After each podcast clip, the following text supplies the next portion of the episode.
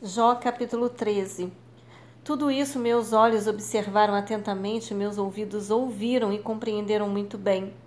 O que sabeis eu também sei, não sou em nada inferior a vós. Entretanto, prefiro dirigir-me a Shaddai, o Todo-Poderoso, quero defender-me diante de Deus. Vós, contudo, tramais ardis e mentiras, e sois todos médicos que não podem curar nem confortar ninguém. Ah, antes ficasseis absolutamente calados, porquanto desse modo ainda passaríeis por sábios. Sendo assim, rogo que dai atenção agora à minha defesa e escutai os argumentos dos meus lábios.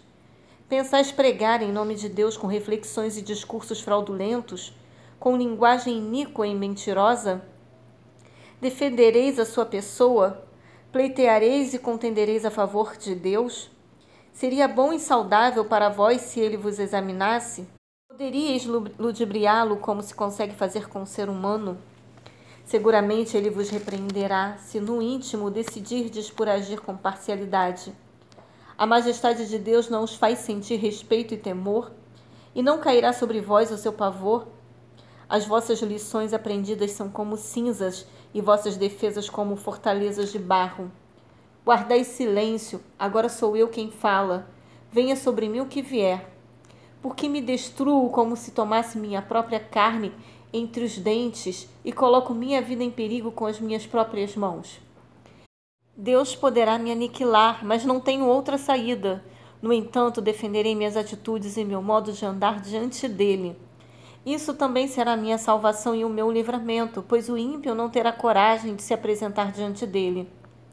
Ouvi, pois, com toda atenção as minhas ponderações.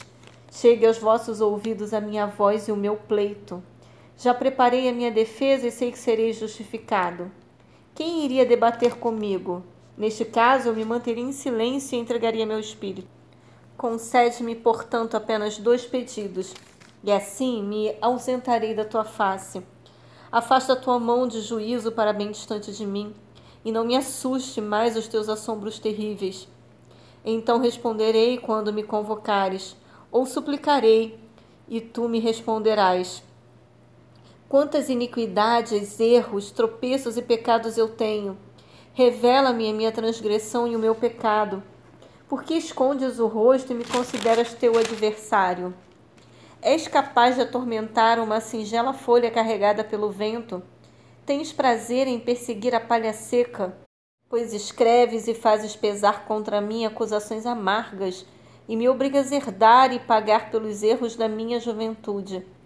Tu também acorrentas meus pés no tronco e sondas todos os meus desígnios e todas as minhas ações. Traças um limite ao redor dos meus pés. Assim é o ser humano, algo podre que se deteriora, é como uma roupa carcomida e arruinada pela traça ao longo do tempo.